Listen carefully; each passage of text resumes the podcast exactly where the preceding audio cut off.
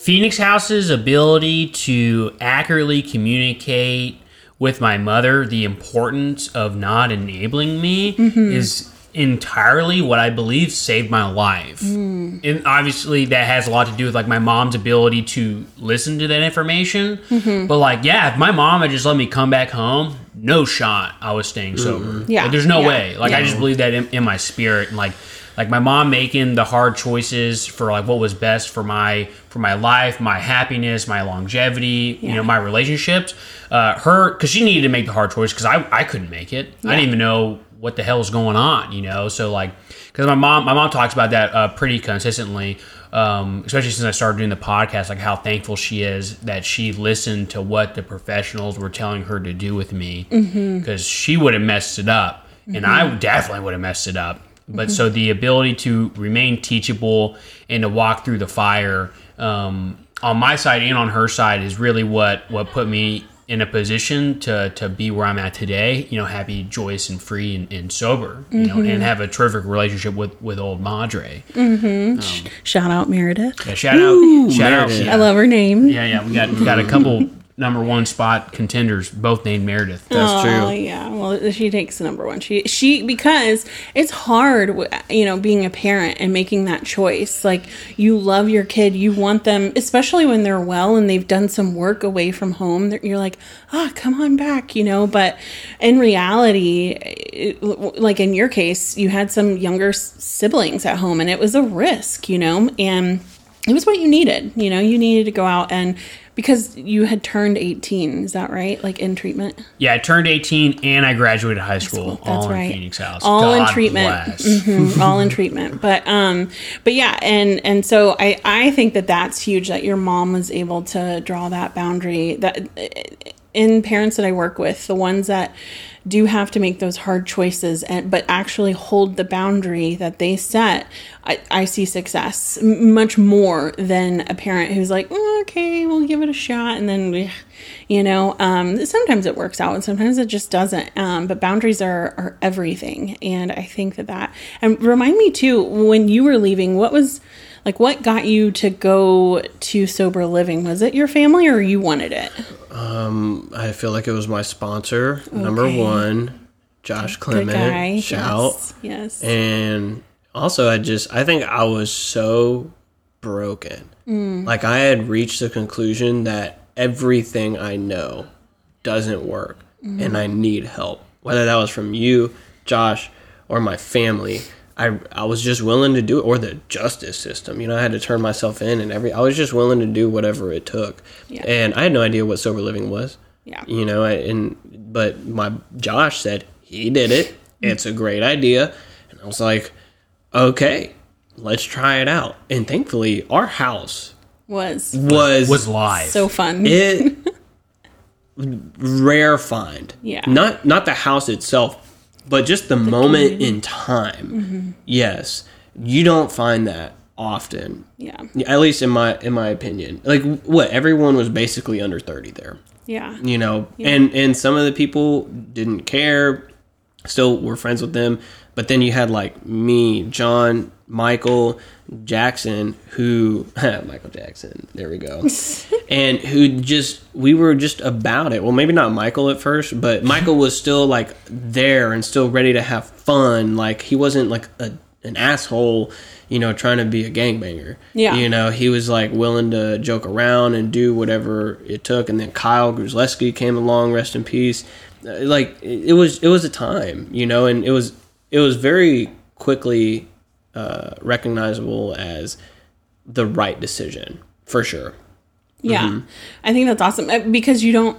Again, like sometimes when you're working with someone, they're super resistant to the recommendations, especially a teen, right? So we want to partner with the parent and, and armor them up to say, nope, this is the way it's going to be, you know. Um, and we see that to be a lot more helpful than if the parent caves, you know, and then gives in or anything like that. But for you, you're in a different place, yeah. Yeah, but like, what is the what's the whole thing with parents that?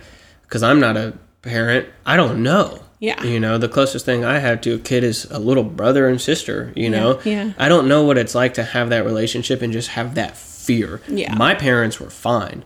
They let me Like they held boundaries without ever talking to anybody. Yeah. I don't know how.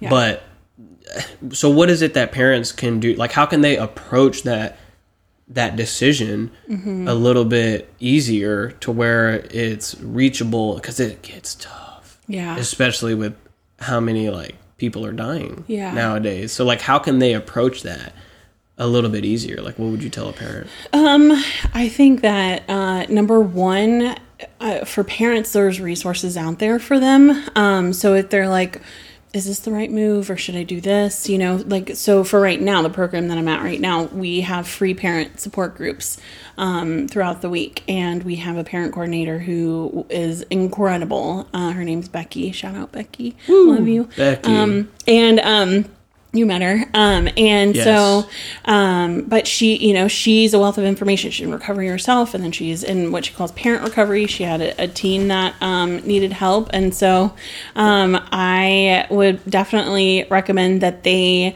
reach out to. You know, just like resources. There's Al-Anon. There is um, there's a podcast I love. Brad Reedy. He runs a, a program, but he also wrote the book Journey of the Hero- Heroic Parent. Um, and he has a podcast that I listened to on my way here today. Actually, uh, it's called Finding You. Uh, and he he has a evoke therapy um, program evoke e v o k e um, and so listen to those podcasts. In fact he talked about boundaries on the podcast today. So um, find out find resources um, do your own work get in therapy yourself um, find you know like i was saying al-anon groups um, and and and then yeah armor up. You know there's there's like uh, there's ed consultants you can you know if you have um financial resources there are some really great ones that are out there um, that can walk the line with you and give you guidance um, and i've worked with some some really great ones to help families and teens so but how do you make it important like how do you all these resources are great yeah but how do you get them to even consider it? Like, what is on the line? How do you convince them that they should even start that journey? Yeah. Okay.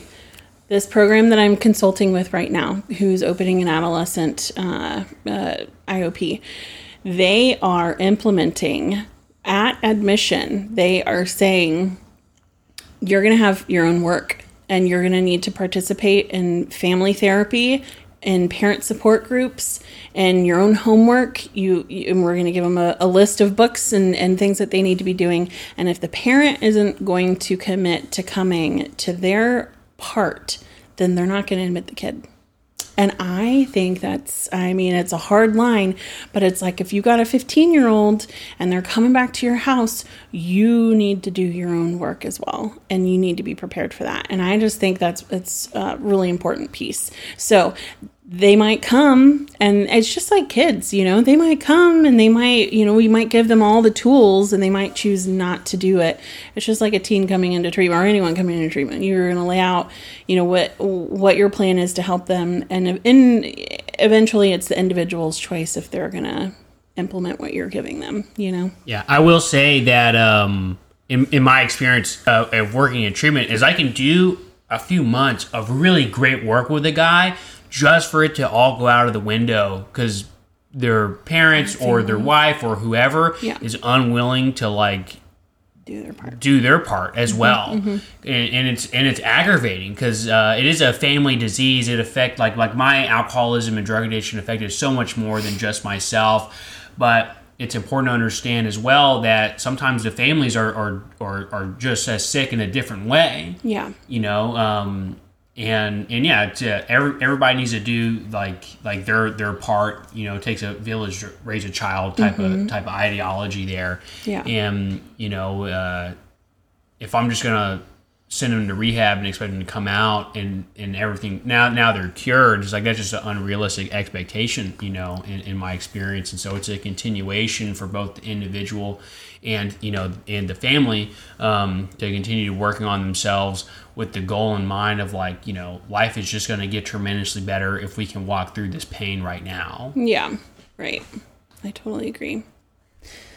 Did that answer your question? I mean, you can't make anyone do anything, right? You can't make anyone. And that's the thing is we're only in charge of our own selves, you know, and we can guide and we can, you know, again, listen and validate. Oh wow. It is it is hard to have a teen that is struggling with substances you know um, but you're not in it alone. And that's the thing is many people just try to like do what they feel is the right thing without using those resources. They're there for a reason. Um, so get the word out about great parent resources. Parent recovery is a thing. Yeah. So what you're saying is that it's equally important with the parents to play their part for the success of the greater goal. Mm-hmm, mm-hmm. the parallel process that's a it's a book um, that i recommend all parents read the parallel process because it's a parallel process. Like you can't do it on your own your teen can't be over there doing their work and then you expect them to just come home and voila. And so that book is all about doing your own your your part as well so hmm. What other books you got there? I, I'm a visual person, and I also uh, forget names. I know, obviously, Brad Reedy's book. I love it. It's great. Journey of the Heroic Parent. I would highly, highly recommend it. There's another one that's really helpful for parents, Beyond Addiction. Uh, and then, like I said, Parallel Process is what this little book looks like, too. Those are uh, kind of my go tos when I'm working with parents that are like, ah, what do I do? Or what is this thing? Um, those are three really, really great books to, to start with. And then, like I was saying, the pod, there's like podcasts, there's blogs. There are podcasts. There are podcasts. There are podcasts. Yeah, but there are podcasts for parents, you Yes, know? yes, um, yes. And so Brad Reedy, um, just Google or search him up in your your Spotify or Apple Music, and uh, it's a really great podcast. Is that wedding ring? See, you're not married. Oh no! Better put it back on. There you go. You're married again. That was a close one. that was a close one. What if it what under the? I almost proposed to John right there. In the moment you were Hey, when are you getting yours? Yeah, fool. I don't know. You got to ask Megan about that. All right, we'll get her on the podcast. Next. Yeah, we yeah we got to get Megan on the I need to meet her next. Yeah. I can't believe you haven't met her. Yeah, sometime in December we'll get married next year. Oh, I was gonna say. No, Okay. no, no, no, no, no. My invitation got lost in the mail. no. yeah, no, that'll be a fun time. Um, okay, well, let's see. I think that's everything that we wanted to talk about.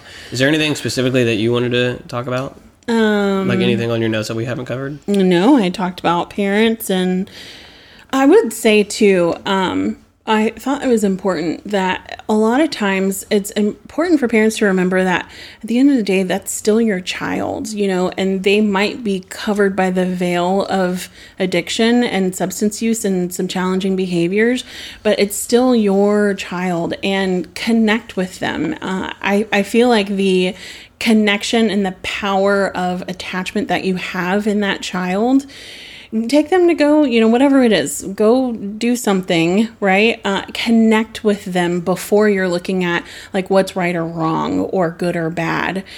Atta- you know that attachment piece is so important. And so don't allow that a veil uh, of addiction to really push you away. If anything this is the time to draw them in. Well, it's kind of a weird scenario because you have kids who are who who I don't want to say necessarily blame the parents, but they want nothing to do with that figure Yeah. because it's different than what they want to do by themselves, like drugs and uh, acting a fool or doing what they want with with the freedom that they're barely getting the opportunity to experience. You know, like I I never uh, went out late until I was like 16, 17, but like my 14, 15 year old friends were like, their parents didn't really care. They were skating or whatever.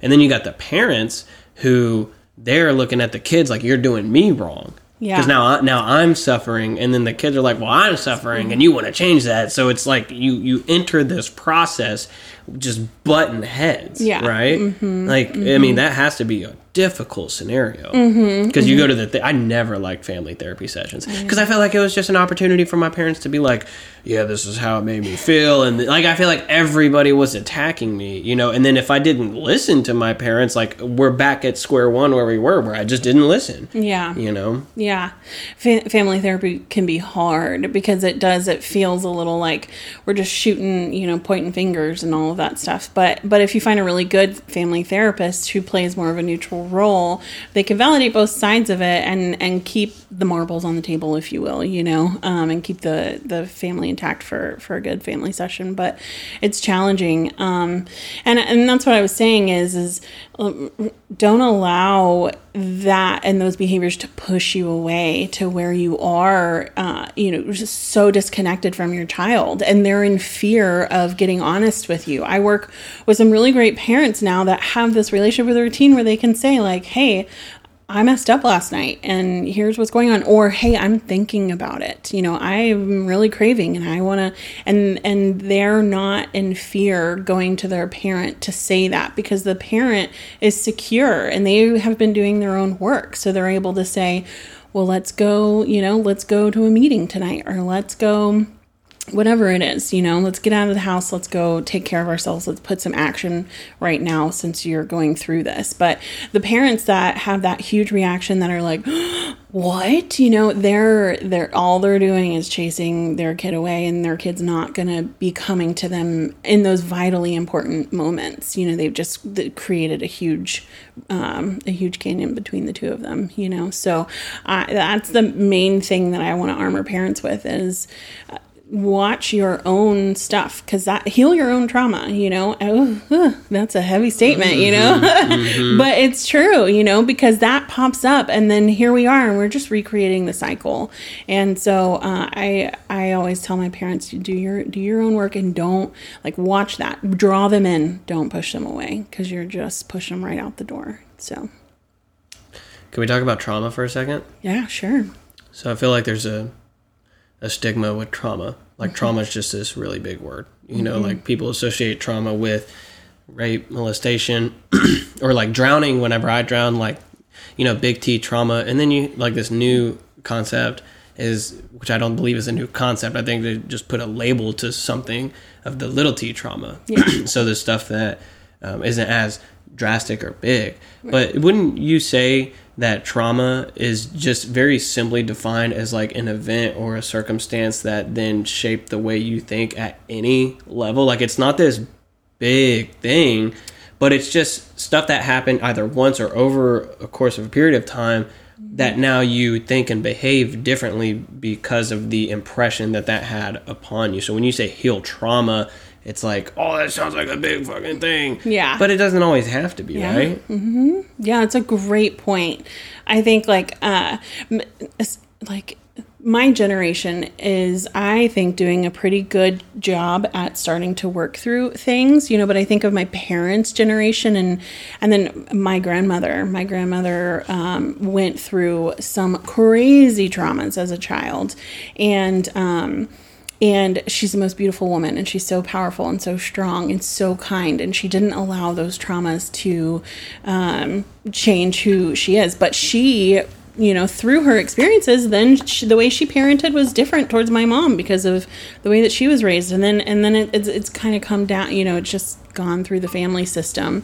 But there's this huge illusion that oh it's so scary trauma you know um, but really it's it's important work and it can be like you were saying like it could be something that it, how you interpreted it was something that was hard or difficult or challenging or whatever it is you know resulted in a behavior change or you know um, a life altering change sometimes you know but um, I think that it is important for us to address that, and I think that I see that in my, my generation, like where they're they're recognizing the patterns and they're wanting to make changes. You know. Yeah, yeah, I don't think it's this big. I don't think it's this big. It could just be a couple little things that happen over and right. over, like annoyances, right. even yeah. to where you're now closed off from uh, talking to certain people because they exhibit these same behaviors that you were already fed up with at a minor level. Therefore, you avoid the connection, you avoid that interaction, you avoid that situation entirely because in your mind, it's not something that you want to do or be a part of anymore because you're already so annoyed with it. Mm-hmm. As a result, you miss out on that entire experience. Mm-hmm. And more importantly, you miss out on being proven wrong. Mm-hmm. You know, like if if we just keep going through our life with the expectation I know how this ends and I'm not going to go down that path because of it, I mean, we're just missing out, and we're staying in our like narrow lane, and it just it just seems uh, it do- doesn't seem conducive at all for opening yourself up to the endless possibilities and varieties of what life has to offer you, or like the human relation has to offer you with other people. Yeah. Yeah. You said it perfectly, beautifully. I'm in trauma therapy. I'm in trauma therapy. I've always said you need to be a therapist. Uh uh I know you won't, but No. you need to. You you have a beautiful way at looking at things and and verbalizing. I guess you do that through sponsorship, you know, maybe with your sponsees, but a beautiful way at like looking at things differently, using perspective, and then um, almost like verbalizing. I mean, you you you have changed my life through having hard conversations and telling me things that I didn't want to hear or think about. And you were that person. And many times when I tell the story of what you told me, people are like, What? And I'm like, But that is the cool thing about you is you can say it and i know that it comes from love and uh, from the best intentions and uh, and we need therapists that aren't scared to have hard conversations because sometimes it can be a little intimidating, you know. Um, but you do a beautiful job saying like, "Don't be selfish." He does. Yeah, Well, thanks. yeah, Thanks. Yeah, I mean, I think it's just a culmination of growth over the last nine years almost. Yeah. Same with John. You know, John, beautiful. He John articulates hope better than any because John has a big uh, goal of just putting things in their most simple form. yeah, I remember one time I called John and he was like, "Okay," like I, I get, I like I vented to him for a second. He's like, "Okay, let me get this down to its most simple form." So this is what we're talking about, right? And then he just went from there, and that's just stuck with me ever since. yeah. And you know, John, I think too, like you, I can remember a time when there was this kid that came in. Uh, gosh, he really needed help, and he was really in a rough spot. And you took him on as a sponsee. And I was like at my house on the weekend, and this kid wanted to run away, and uh, you sat and listened. I think we talked uh, on three way for like thirty minutes, you know, and the kid did end up running away. But you did a beautiful job. Like I do love that about you, where you're just like this is it this and you do make it very simple and clear especially for teens that are taking their first toe dip into the 12 steps and and don't even know which way is up sometimes you do a really great job at just simplifying it and making it uh, attractive too you know where they want to do it talk about the uh, cooking wine and your adventures and This is not a time to bring that story up. but I'm just saying, like, share your experience, and then the kids are like, ah, you know, like, uh, that's a lot like me, you know? Is there an opposite to trauma? Because when we think about like negative Yeah. experiences, whether Yeah. it's minor like annoyances from many people or whatever, to big things, is there what is there an opposite word for trauma? Because when I think about like what you just said with John, Yeah. 30 minutes of a conversation took him on like Yeah. one small thing from john has this massive impact and i know like people that are kind to me ha- that do very minor things you know have a huge impact on me over time even and so is there is, is there like an opposite word i don't even if, if that's even the correct thing to ask but because it makes you think every little thing you do matters Yeah. whether it's on the negative spectrum side of the spectrum or the positive side of the spectrum you know and that sounds kind of cliche like smiling saying thank you and stuff but Yeah. then like you're then you're a dick and it's like okay yeah they're gonna remember that too Yeah. you know so it's like every little thing you do just seems to be huge